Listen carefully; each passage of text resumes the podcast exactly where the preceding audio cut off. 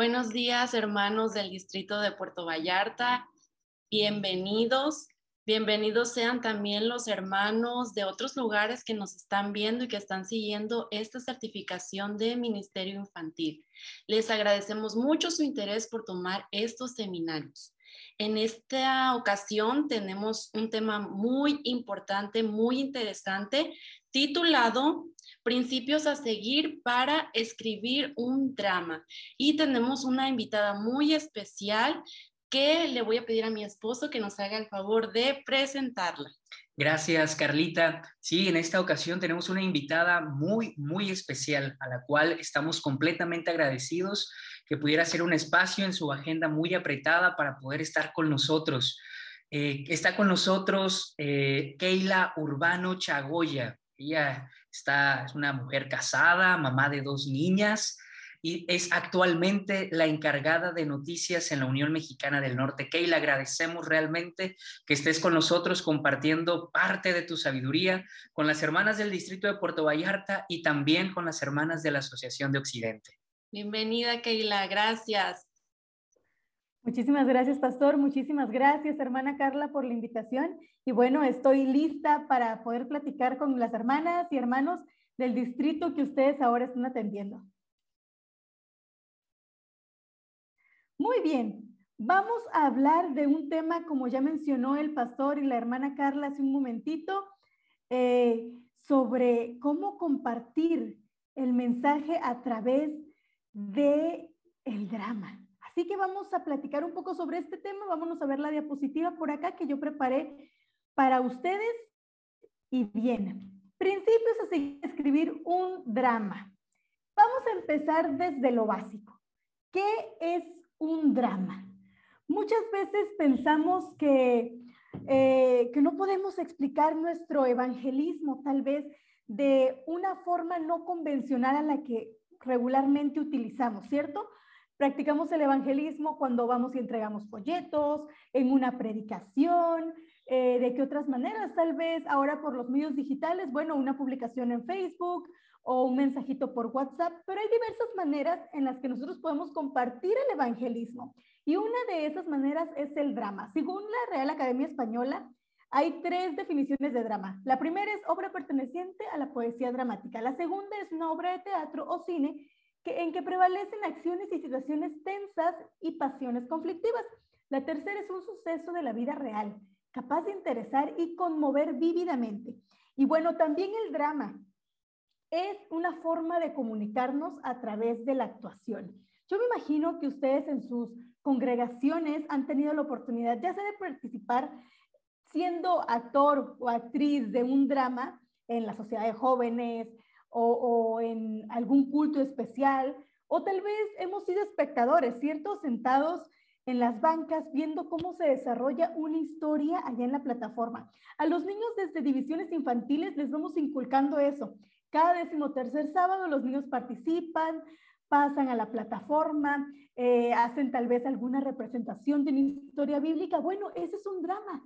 Un drama es contar una historia a los demás sobre algún tema en específico. ¿Y por qué son importantes los dramas también en nuestras iglesias? Bueno, porque aprendemos de diferentes maneras. Cada uno aprende de diferentes maneras, pero algo que nos mantiene muy en singular, vamos a llamarlo de esta manera, es que aprendemos el 1% por el gusto, cuando estamos probando. Ustedes han visto a los niños pequeños, cuando empiezan a comer ya, ya alimentos sólidos, no solamente la lechita, ellos empiezan a descubrir, ¿cierto? Y más si, si los empiezan a probar, vemos si se enojan, vemos si se ponen tristes, vemos si se ponen felices, están aprendiendo a través del gusto. El 1.5% es a través del tacto. Cuando empezamos a tocar, ¿cierto? A veces como mamás o como papás nos incomodan cuando están aprendiendo a comer y vemos que le meten la mano a la sopa y decimos, pero ahí tienes la cuchara, utiliza la cuchara. Para empezar, no nos va a comprender porque es un, es niño pequeño, una niña, un niño pequeño. Eh, en segundo punto, porque necesita tocar, necesita sentir con sus manos lo que está experimentando, ¿ok? Necesitamos tocar. 3.5% por el olfato. Si olemos algo que nos gusta, nos acercamos. Si hay algo que no nos gusta, preferimos alejarnos, ¿cierto? Entonces, aprendemos también el 3.5% a través del olfato, 11% a través del oído, ¿sí?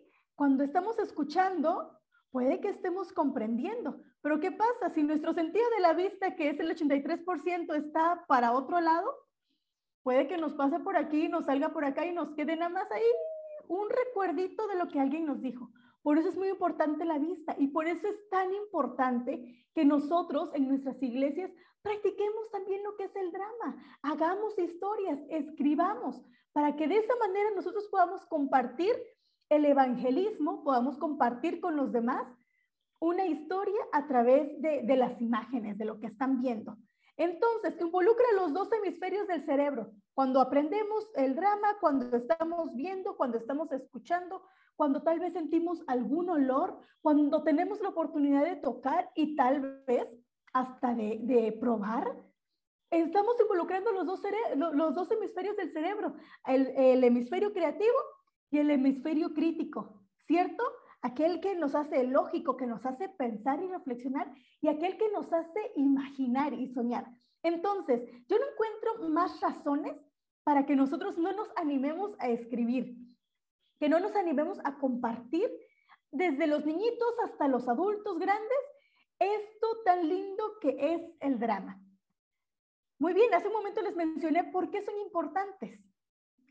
Cuando hacemos eh, los campamentos, bueno, hace, hace un tiempo atrás, yo imagino que, que ahora hay otras maneras de hacerlo, pero las personas que ya estamos un poquito más grandes y pasamos por los clubes hace varios años, nos tocó experimentar lo que eran los cuadros plásticos. ¿Se acuerdan? Nosotros aprendíamos las historias de la Biblia y muchas veces por clubes nos correspondía algún tema y nos tocaba mostrarlo y nos preparábamos por meses para mostrar esta historia, para contar una historia a través de de un drama, a través de figuras, a través de elementos. Es una forma diferente, una forma creativa de enseñar la Biblia y otras historias, porque es muy importante que no solamente eh, contemos lo que ya ha sido contado antes, ¿sí me explico? Sino que contemos historias que salen de nuestra cabeza, pero que todos enseñan un mismo, una misma línea, que vamos a hacer la misma línea. Sí, vamos a contarles de Jesús, pero ¿de qué manera creativa yo le puedo contar de Jesús a estos niños. Es probable que nunca en sus vidas hayan escuchado anteriormente de Jesús. Ahora, ¿cómo vamos a escribir? Esto es necesario porque puede decir que, que alguien por allá que me está escuchando diga, sí, sí, está muy interesante este asunto.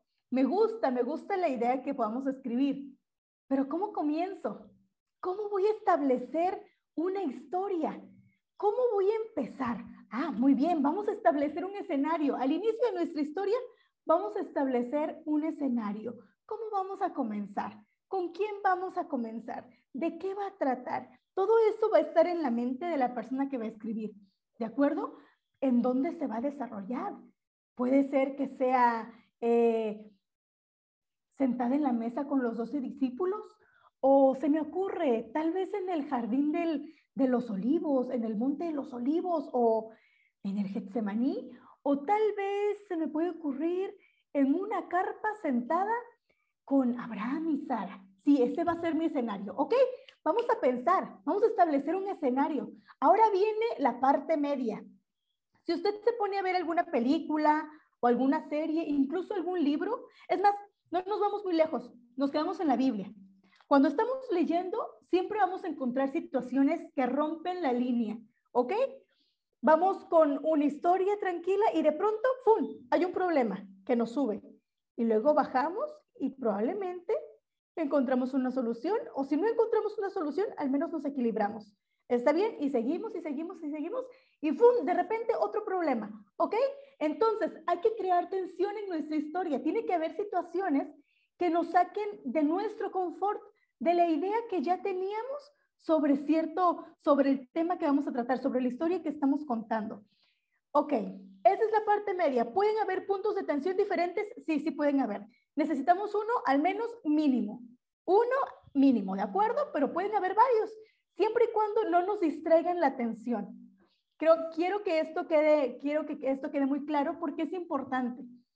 Nos van a llamar la atención los puntos de atención, pero no nos van a quitar nuestra atención del punto focal de nuestra historia.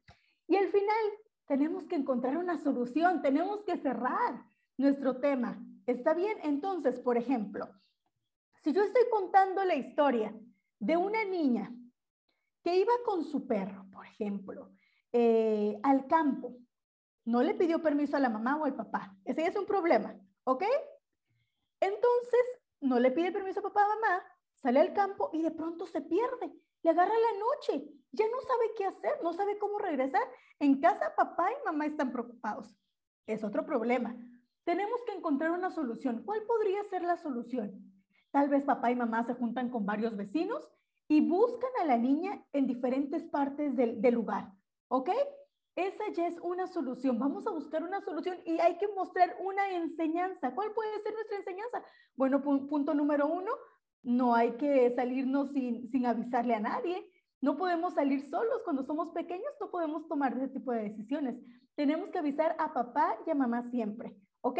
Entonces, siempre debe de haber una enseñanza, establecer escenario, crear tensión y finalizar con la resolución de la tensión. Ahora, ¿cuáles son los pasos para que nosotros podamos completar nuestro drama o empezar nuestro drama? Vamos a empezar por ahí. ¿Cuáles son esos pasos? Paso número uno, indispensable. Hay que orar. ¿Ok? No para todos los temas, no para todos los eventos, se requiere un drama. ¿Está bien? Tampoco vayamos a emocionarnos y querer escribir drama para todo. No, no, no, no, no. Todo tiene que ser dirigido por Dios. ¿Quiero yo usar un drama? Sí, pero ¿por qué lo quiero usar? ¿Va a funcionar? Y solamente el único que nos puede decir si va a funcionar o no, o si acorde con lo que queremos mostrar, con el programa, con el objetivo del programa, es Dios. Así que junte sus manitas, arrodíllese y pídale a Dios que lo guíe, la guíe a considerar el uso de este drama. Ok, paso número dos. Ya el Señor me iluminó y, y sí, va correcto el uso del drama. Paso número dos. ¿Utilizaré un diálogo o un monólogo? El diálogo es cuando interactúan dos personas o más.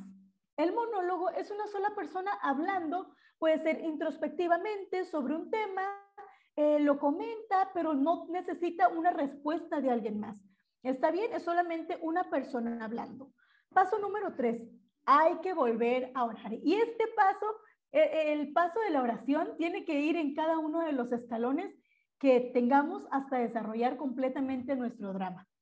Necesitamos orar para que el Señor agudice nuestras habilidades creativas. Muchas veces decimos, no es que todos sabemos escribir, por supuesto, todos sabemos escribir, pero muchas veces nuestras ideas se nos quedan aquí. Y al momento ya de ponernos frente a una máquina, un papel, una computadora, se nos, nos bloqueamos y no sabemos cómo expresar aquello que estamos pensando. Bueno, hay que pedirle al Señor que nos ayude a agudizar esas habilidades creativas que todos tenemos, pero que algunos necesitamos desarrollar un poquito más. ¿Está bien? Paso número cuatro, desarrollamos los personajes. ¿Qué personaje voy a utilizar? Hay personajes primarios, hay personajes secundarios. Hay personajes que necesitan una elaboración este, más complicada, hay otros personajes que no tanto.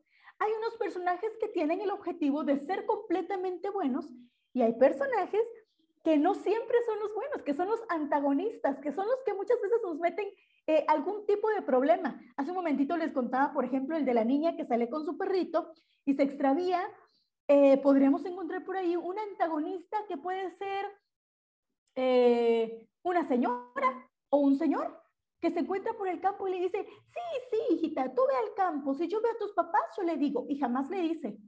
Ese podría ser un antagonista. Otro antagonista podría ser que en el campo se encuentra ya cuando está oscureciendo, empieza a escuchar los aullidos de los lobos por allá. ¿Sí? Ese es un problema, es un antagonista. Puede ser que no sea un personaje tan relevante, no tengas que poner un lobo, una persona vestida de lobo en tu drama, pero puedes poner el sonido. Entonces te da la intención, te da a entender que ahí hay un problema, que, que el lobo realmente va a ser un problema. Número cinco, vamos a fijar nuestro blanco. ¿Cuál es nuestro objetivo? ¿Qué es lo que yo quiero enseñar con este drama, ¿ok? Y bueno, ese está en el número 5, pero a mi parecer debería ser de los primeros pasos. ¿A dónde yo quiero llegar con este drama? ¿Qué es lo que yo quiero enseñar? ¿Por qué lo quiero enseñar? ¿Para quién me voy a dirigir? ¿Por qué me voy a dirigir a este grupo de personas? Es una serie de preguntas que tú te tienes que hacer antes de escribir. Porque muchas veces cuando ya tenemos escrito, puede que vayas a la mitad y digas, bueno, ¿y al final a dónde voy? ¿Cuál es mi objetivo? ¿Por qué estoy escribiendo esto? ¿O, o hacia quién quiero llegar cuando yo le cuento esta historia? Número seis, Desarrolla tu argumento. ¿Qué va a suceder? ¿Ok? Seguimos con la historia de la niña con el perrito. ¿Qué va a suceder? La niña se va porque quiere conseguir las flores favoritas de mamá y quería darle una sorpresa a mamá y por eso se fue sin avisarle. Sí, sí, me gusta eso. Puede ser que tú te pongas a pensar, ¿cierto? ¿Qué va a suceder en el drama? ¿Qué enseñanza yo le quiero dar a los niños, a las niñas, a la congregación en general sobre esta historia, con esta historia y sobre este tema. Número siete, vamos a involucrar los sentidos. Ya hace rato les dije que está, vamos a involucrar el gusto. Bueno, ¿cómo yo involucro el gusto? Puede ser, no sé, si, si es al aire libre, me lo estoy imaginando. Se los dejo al costo para que en algún momento lo puedan hacer así. Imagínense que están todos, toda la congregación sentada al aire libre. Es un, es un culto joven por la tarde. Entonces, usted ya, ya les dio anteriormente, les dio que un pedacito de galletita y les dijo no lo abran hasta que inicie el culto. Cuando empieza a explicar la historia, puede ser que haga una referencia en el drama que, que involucre a los hermanos de la iglesia a abrir esa bolsita y a comerse la galletita. Eso los va a involucrar mucho más a la historia y va a ser diferente. Le aseguro que esa historia no la van a olvidar, ese drama no lo van a olvidar. Que lleguen a probar algo, que lleguen a oler algo. Si es al aire libre, bueno, van a sentir el olor de la naturaleza y puede que se sientan inmersos en ese bosque en el que la niña está. ¿Qué otra cosa? El, el oído, sonidos. Vamos a involucrar sonidos. Prepárese una, una buena pista, unos, tengo ordenadita la música que va a ocupar en determinado momento. ¿De acuerdo? Vamos a hacerlo, hay que prepararlo con tiempo. ¿Qué más? La vista, que sea colorido. Hay que prepararnos con tiempo, como lo dije, también con el vestuario, con la escenografía. Que esté lindo, vamos a invertir en escenarios que se pueda pintar, no sé, tal vez una lona, tal vez manta pintadita. Hay cosas que podemos seguir utilizando. Por ejemplo, si utilizamos una manta pintada de una manera genérica, un campo, unas montañas verdes, unos árboles, puede ser útil para muchos, muchos eh, dramas, ¿ok? Y uno más, la imaginación. Vamos a imaginar, vamos a crear. Yo sé que muchas veces no podemos hacerlo tan real como quisiéramos, pero vamos a imaginar, vamos a acercarnos a la imaginación, vamos a apoyarnos del sentido tan creativo que Dios nos dio para poder involucrar a todos los que están actuando y los que están viendo también. Bueno, vamos a tener claro el final y esos momentos decisivos que yo le mencionaba hace un momento. ¿Cuáles son esos picos de interés que va a tener nuestra historia para poder llamar la atención? Punto número nueve, deje que el drama se explique solo. Cuente la historia y usted olvídese de andarle explicando por qué la niña se fue sola. Porque esa señora le dijo que fuera y que su mamá le iba a avisar. Deje que se explique solo el drama. Cuente su historia simplemente. Y número 10, una historia puede generar varios dramas. Es decir, puede contarse desde varias perspectivas. Por ejemplo, si usted va a contar la historia de cuando Jesús escogió a los discípulos, puede contarla de diferentes perspectivas. Puede contarla desde el punto de Jesús como personaje principal, contando la historia de cómo escogió a los discípulos. Puede contarlo tal vez desde el punto de los discípulos cuando fueron escogidos, qué sintieron ellos, cómo los, cómo los tomó por sorpresa tal vez el llamamiento de Jesús. Puede contarlo tal vez a través de las esposas de los discípulos, qué sintieron ellas, de qué se, de qué se dieron cuenta cuando Jesús llamó a sus esposos puede tomar diferentes historias de una misma historia. Mírelo de diferentes perspectivas. Use la imaginación. No sé si ha visto una película, eh, se llama La Estrella, es una historia de Navidad. Salió hace, hace mucho tiempo, unos años atrás, y justamente cuenta la historia del nacimiento de Jesús, pero contado a través de los animalitos del establo. Está preciosa y a mí me pone a llamar, a mí llama mucho la atención, ¿Cómo podemos contar historias desde diferentes perspectivas? Hay muchos ojos, podemos contarla de muchas maneras. Y bien, estamos listos. Estamos listos para escribir nuestro drama. Vamos a practicar, ¿ok? Vamos a practicar escribiendo. Escríbase todas las historias que a usted se le vengan en la cabeza. Aquí no hay para juzgar. Usted escriba, tiene que practicar. Hasta el momento en el que diga, este drama puede ser al tercer intento, al segundo intento, al quinto intento, no importa. Que usted diga, este me encantaría para proponerlo en un próximo evento en mi iglesia. Creo que tengo el potencial para poder dirigir este drama. Me gusta cómo quedó, tengo un mensaje que dar, creo que podemos lograrlo. Muy bien, hay que practicar. Número dos, hay que buscar buenos actores y buenas actrices. Eso también es importante, que usted vea potencial en ellos, que sean personas que disfruten, que sean desinhibidas, que aprendan a improvisar, que estén conectados con la historia, pero algo muy importante, que estén conectados con el mensaje que hay que dar. Número tres, hay que orar. Hay que orar y hay que orar las veces que sean necesarias.